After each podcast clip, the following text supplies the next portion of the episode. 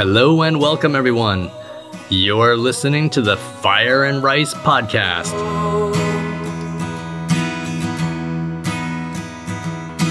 Eugene and I are here with Jackson Mooney. Woo! Woo! You have no idea how excited I am to talk with you, Jackson. It's my pleasure, Drew. My pleasure Yeah. to be here. And uh, you just as handsome as Eugene and I, bro. Oh, praise God. so hey, yeah, yeah. How old are you, anyways? I'm 23 and but I'm turning 24 on the 2nd of September, so it's coming up. Got any plans for your birthday? My parents and my family and I actually will get the chance to celebrate while I'm here at home before I go back to college. I go back to college at Union University in Tennessee. So Jackson is the son of Steve Mooney, who, by the way, has one of our most popular episodes. Huh, Eugene? He leaped right to the top in no time. Thank you, listeners, for your continued support. We're getting quite the response. Seems like there's a hunger out there for Holy Spirit conversations and something's catching. But okay, so Jackson is the son of Steve Mooney, who talked to us about his fight against Lyme disease for his son. And one of the comments I received was, you know, it'd be so cool, Drew, if y'all could get Jackson's side of the story Mm, you know? And then when somebody said that, I was like, holy smokes, that is money right there. So I texted Steve, and Steve was like, that would be awesome. thank you, brother. Thank you for having me. Welcome, Jackson. Thank you, Eugene. And I want to let you guys know ahead of time that I didn't hear my dad's testimony of my story with you guys yet because I wanted to be able to share my side without the influence of what my dad shared and just let Holy Spirit lead and see what things intersect or align. Wow. And so, wow. Wow. wanted to share Wow. Thank you so much for that, Jackson. Oh my gosh, That's that's, so, so pure, pure. man. It's really about those that are struggling with Lyme and just don't ever have a voice, you know? And we all know what it's like to feel like we're not understood or kind of lost in translation and alone. And I mean, I really believe this is from God. Mhm. uh, for those that are actually still struggling with Lyme or have overcome Lyme to get their context so that those of us that are trying to support can actually support. yes. People are like, "Can- how can we help? How can we help? But it's like, uh, you're saying all these ignorant things, right? Yes. so, and it takes so much patience and security. And really, the devil can have a field day on you, can he? hmm If we don't have God's renewing power, God's renewing truth hmm on a consistent basis for everyone in the family. Yes. I have family members who have struggled with autoimmune disorders and Lyme disease, extended family. And I believe that they would benefit a lot from this podcast. There is a lot that has to do with the renewing of the mind, I've learned, and my healing. And I'd love to share with you guys more about that, renewing your mind. Where do you want to begin? I know you can just tell us your whole story, bro. However you feel led. Yeah, brother. Uh, I'd like to start by sharing that um, about my childhood. I had a I had a great childhood. I just had some food allergies, and at the time, I didn't you know think much of it. I would go to a friend's house, and I would be the person ordering gluten free pizza Mm. while everyone had regular pizza with cheese and everything. And you know, I would feel like I was the odd one out a little bit, but I did not take it too personally because I could run, I could play, I could jump, I could play soccer with everybody, I could partake with what people were doing for their birthday parties, when I would go to school during recess, I could do it all. It was during lunchtime that this happened that I was hungry for lunch. I was ready to get going. And as soon as I had lunch, my normal routine would be to go play soccer with my friends afterwards. But this time it was different. I sat down and my eyes began to be cloudy. My vision was very cloudy and everything around me was almost deafening. It was like the noise was becoming very muted. In that moment, I started to have a panic attack and I couldn't understand what was going on. My first reaction was to get up from my seat to go to the nurse's office. And on my way there, I blacked out and I passed out. Oh my gosh. And um, I remember waking up and a friend of mine is trying to help me up out of my stupor. And I'm waiting in the nurse's office, discombobulated. And my mom comes and she's there helping me and getting me home early. And then we go to the doctor's office. We go to this specialist that we've seen for a while for food allergies and certain things. I was diagnosed for Lyme disease. My specialist knew to test for Lyme because it is an autoimmune disorder, which means that your immune system attacks itself. And at the time, I was very confused and I felt like when I would go to school, there was always this fear, this trepidation that I would go to school and I didn't know if I could trust my body, Mm. if I was able to interact with my friends and my peers, or in another, I would black out. Oh my gosh. And so I pulled back sometimes from my friend groups. And then there, over time, I started to feel more fatigued. I would have days throughout the week where I would be at school for three days a week and then I would be off two days a week and I would be home with my mom and she'd be taking care of me. And so that was just a very challenging time for me. What age are you at at this point? I was about 10 years old when this all happened. Mm. Yes. Yeah. So I was uh, home for about two days a week and at school three days a week. And I made it through all of an elementary school. And by the time I'm in middle school in the seventh grade, I've gotten a bit sicker. I actually now need a wheelchair in my life because my legs feel like elephant legs. Mm. When I wake up in the morning, I feel exhausted. When I get to school, I feel depleted in my energy.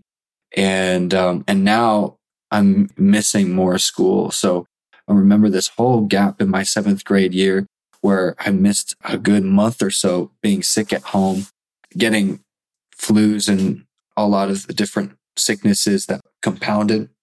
But I remember going to school in a wheelchair. I wanted to participate in all that I could do. And I remember in PE, we did the mile for our class. And I remember doing the mile in my wheelchair, just rolling with my arms. Oh my gosh. I don't know what it was. I just really wanted to to participate. Wow. Um, You're a champion, Jackson. You are a champion. Thank you. And whether I had my legs or not, but eighth grade, I pretty much missed most of school and I had a tutor coming in that year helping me homeschool through a home and hospital program. And that was the majority of my high school years as well. I felt isolated. I was at home for most of the time. My mom was taking care of me. I would spend my time watching movies and my love of music grew out of that time. I remember banging on my piano. If I was having a bad day, that's how I get out all my emotions. Or I would identify with um, some of the motifs and the melodies in a, a film score, like from Lord of the Rings or Narnia. And I would hear the soundtrack. And my dad would come in the room saying, Jackson, why are you sing that movie, Lord of the Rings, for the seventh time. And I, I would tell him, I love the soundtrack. I love the music. Yeah. And oh wow. It comforted you. yeah, and it comforted me. Hmm. If I didn't have a person to talk to throughout the day, I would just start relating to the characters and, and things like that. And I kind of got lost in my little world there, but I saw the Lord taking that time and redeeming that time Hmm. because out of that, I began to pick up piano, guitar, and singing. Yeah. I just remember being able to pick up a soundtrack or something I listened to from a movie and play it on my piano. And then the whole world opened up to me from that. But everything changed, I would have to say, at the point when my dad and I went to Mexico. So we went to a mission trip. Yeah. Jackson, before you go into that, sorry to interrupt. I'm so, my heart is so open and intrigued and excited at the same time. But do you, you siblings, right? You have two brothers. Yes, I have two younger brothers, so I'm the oldest. So two younger brothers. So how, what was that like for them and your interaction with them and growing up having siblings and while you're fighting this? Yeah. So my brothers, Ethan and Nate, I would be home and my brothers would be off at school. So it would be me at home most of the time. At the time, my brothers would treat me just the same way as if I were healthy. Mm. And that's what I really appreciated about them too, because we would do things in the afternoon when they would be home. Some days I wouldn't be walking, but they'd still be my brothers. Mm. We would hang out in the garage. My dad pretty much changed our garage into a- jungle gym Oh, where we'd have rope swings and these big foam bags, like bean bags, and just yeah. and just have fun. And that would be our hangout. So other people, maybe other kids, they wouldn't treat you the same. Yeah, well, because my brothers knew me so well, Yeah. they just they knew that this is my brother Jackson. This is who he is. You know, personality. They knew they were aware of what I was going through. I always felt like I was treated the same. Hmm. But whenever I would go to school, I just felt like I'm in a wheelchair. People are looking at me a little bit differently. I wanted to participate and be a peer to people, but at the same time, I felt distant a little bit from my peers because they would look at me and say, How are you, Jackson? Are you doing okay? Are you doing all right? Yeah, I'm doing okay. I'm doing fine. But I would just like to be every other kid. I would like to go play football in the grass field in uh, my middle school. I would like to play basketball. I loved playing basketball when I was younger. And I was on the, basketball team in sixth grade when I was still in a pretty healthy place. After that, I couldn't really play sports very much, and that was very hard. By this point, I was struggling with depression, and I was about 17 years old, just from the isolation. But the going to this trip gave me a lot of hope. It gave me expectation to see what's God going to do, and and maybe going to a new place will be something different and Mm. offer something new. Oh yeah. So what was your faith like? Did you always believe? Were you you just grew up from your parents? I know your mom, she came to faith later in life as well. Yes. Yeah, y'all got quite the diverse story. It's not like cookie cutter, you know. No. and that's a really important detail, Drew. Thanks for bringing that up because um, we all grew up in the church together and I love the Lord. But at the time, I was trying to reconcile what was going on with my body and my mind to what the Lord was doing or to his will. And the problem was that I believed that God was allowing me to be sick because he was either teaching me a lesson or maybe he was punishing me. And the perspective was distorted Mm. to the point where I came to a place around 16, 17 where I identified with sickness as something that the Lord had for me in my life according to his will. And that became my identity. I was the sick person. Mm. I just was in a state of mind where I was trying to reconcile and make sense of what was going on as a teenage boy. Yeah. Very well said, Jackson. Okay, so you grew up in the church. So Yes. did you always identify? You always had pure faith in God from early on? Yeah, I would say at eight and nine years old, before the incident even happened, I was aware of, of God. I I just thought of myself as I'm a kid who knows about God and I'm in a good Christian family and a home. And I didn't think twice about it very much. Mm. But as soon as I lost my abilities, like my faculties, I started looking at God more. But I still had this perspective. Even at 10 years old, I remember trying to figure things out and reconcile with this anxiety because I began to see God a certain way, Yeah. but it wasn't according to his word necessarily. Yeah. Well, it's easy to be mad and angry. Yeah. It's like, why does this happen to me? And if you're such a good God and you can do something about it, why don't you help me when you got all these people trying to pray for me? And Yes. what, what is this? Right. Yes. And what's interesting to me is that there were times where I feel angry, but there was this component in my life where I don't know what it was, but I was almost saying to God, you know, I, I, I, I can take it. If this is for me, it's for me. And so there was uh, almost not a, necessarily a complacency, but I gave it permission. Mm. I gave the feelings I was feeling permission because it was almost an acceptance. If I couldn't accept what was happening with me, I was afraid of, of what I would start feeling because of my emotions Mm, There are certain days where I would feel angry and sad. yeah. But this thing with my sickness was so intertwined with my relationship with God that it was so hard to separate that. Ooh. It was hard to separate that. Wow. Yeah. And to explore the other side of that, there's the fear and the anger. Yeah. But as you're mentioning too, the other side of that is accepting it that maybe God is trying to teach me a lesson. Yeah.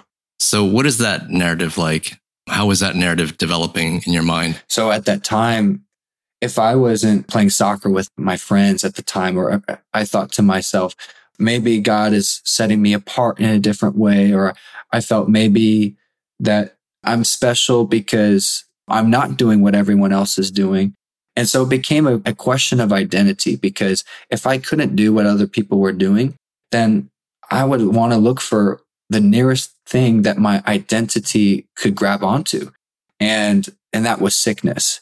So I began to identify with suffering at a young age. I couldn't use the words then that I am now as a 10 year old kid with my brain and everything processing. I just, I wouldn't be able to probably even express to my parents what I was feeling in that moment. Hmm. All I knew was that I felt isolated. I felt alone. Yeah. And the next thing I could grab onto was God, but sickness for some reason was a part of his plan in my mind. Mm. Mm, wow. Well said. So Thank you for that. Yeah. Okay, so let's keep moving to the trip to Mexico now. Yes. So at that point, you know, um, I have this mindset, right? And I'm thinking sickness is a part of God's plan, but that gets flipped upside down when I go to the mission trip to Mexico. And that's when things start to shift in my life. At 17 years old, I'm about a junior in high school at this point, and I'm not going to school, but it's an opportunity for me to still see peers that I know from church. And so this was wonderful opportunity. And my parents, they thought it would be very good for me. And I had a desire to go. But I always, in the back of my mind, I thought to myself, well, what if I don't feel well? Or, you know, you know, at that mm. time, you, you get these feelings. Or for me, it was always about just keeping myself in check. You know, what's going to happen if I do something different like that, or if I go to a different country, or if I go to a place. There was something in the back of my mind where there was this trepidation and fear. Yeah. But God was ordering my steps and he brought me there Mm. with my dad and and we go and my dad will relay the story that it was his life at that point was transformative. God did something transformative in his life at that point too. Mm. And it was at that junction, I think, between me and my dad that God started to move in both of our lives, which is why the testimony resonates. It's so strong from my dad as well as for me, because I felt in that moment, my identity began to form in fatherhood and the love of the father. When I began to see transformation in my own earthly dad. Mm. Whoa. Ooh. So I met this guy, Bob. His name is Mhm. Bob, but he looked like Jesus out in Mexico. oh my gosh. Yeah. Basically, you're saying long hair, Long haired, beard. wearing sandals. He looked, he had this wonderful gaze when he looked at you and you get lost in his eyes. Wow. Jesus disguised as Yeah. Bob. Yeah. Jesus Bob. But he was a guy that I met. And after we went in our sites, when we were in Mexico, we would just talk with Bob at the end of the day at the cafeteria where we eat our food. My dad came to Bob one day and showed me a video of me having a seizure. Oh. In the video, I was convulsing and everything. And my, and Bob told my dad to delete that video instantly. Mm. my dad says, Why? Why should I do that? And he said, Because what is happening to your son, what you're doing is you're glorifying what the enemy's trying to do to your son. But what the Lord wants to do for your son is what God wants to show you. Wow. And so Bob was a prophet. He told my dad that I'm going to be healed. But in order for that to happen, my mom is exhausted. She needs to stop fighting. You Hmm. need to begin to fight for your family. Mm. Uh, just to give you a little bit of backstory, my dad might have shared this already, but he was angry at God Mm. for what was happening to his son. Mm. And my mom, being the number one caretaker and nurse of me, she was exhausted, but she kept doing it because she loved me. But Bob saw in the spirit that my dad, he was angry, but it was his role as head of the house to fight with a different strategy, not with pills or drops or vials or medications, but by the spirit of the living God. And so I feel the spirit right now. Yeah. Yeah, we all are, man. Wow. I'm getting tears right now. Oh, thank you, Jesus. Yeah, I'm gonna really working to hold back. Oh, man. So, um, Ooh, yeah, let's take a little break, you, Jesus. take a We just say thank you, let's Lord. get some air. We're so thankful for you, God. Who would we be without you? Thank you, Jesus. Yeah, Oh, man. Praise God for Jackson. Jesus. Praise God for Steve. Thank you for their family. And we can share this testimony today for the healing that you want to give to people. Stand against the lies. yeah. Yes, God. Thanks for coming so powerfully Oh, on God just came. Stephen Jackson's family, and thank oh. you Oh. for coming so powerfully right now Oh, my goodness. upon Jackson Jesus. and animating his tongue. Speak your truth, Oh, my goodness. deliver goodness. your words Oh, Jesus. to us and to our listeners. We just love you so much, God. Jesus. Oh, Thank my you, Lord. Thank you for your goodness. You knew this day was coming, Jesus. Thank you for all the work, all the preparation. Yeah, let's try to get through this, man. Uh, it's important. Yes. Oh, my goodness. God's presence is so. This is such a joy at the same time. such a joy. Right? This is like the most beautiful, painful suffering to get through this. You know, it's like, it's Oh. like Oh, Jesus. Yeah. I know. yeah. oh Yeah, my this is like climbing Everest with you two, you know? We're all- Uh, You get to the top and it's like, oh my gosh, we are going to be bound together forever. yeah. It's all worth it. It's all worth it. Yeah. Haven't even reached the best part yet. Oh, yeah, man. We're like at base camp right now. Oh, again. Okay. Our God is the lion, the lion of Judah. He is roaring with power and fighting our battles, and every knee will bow before him. Our God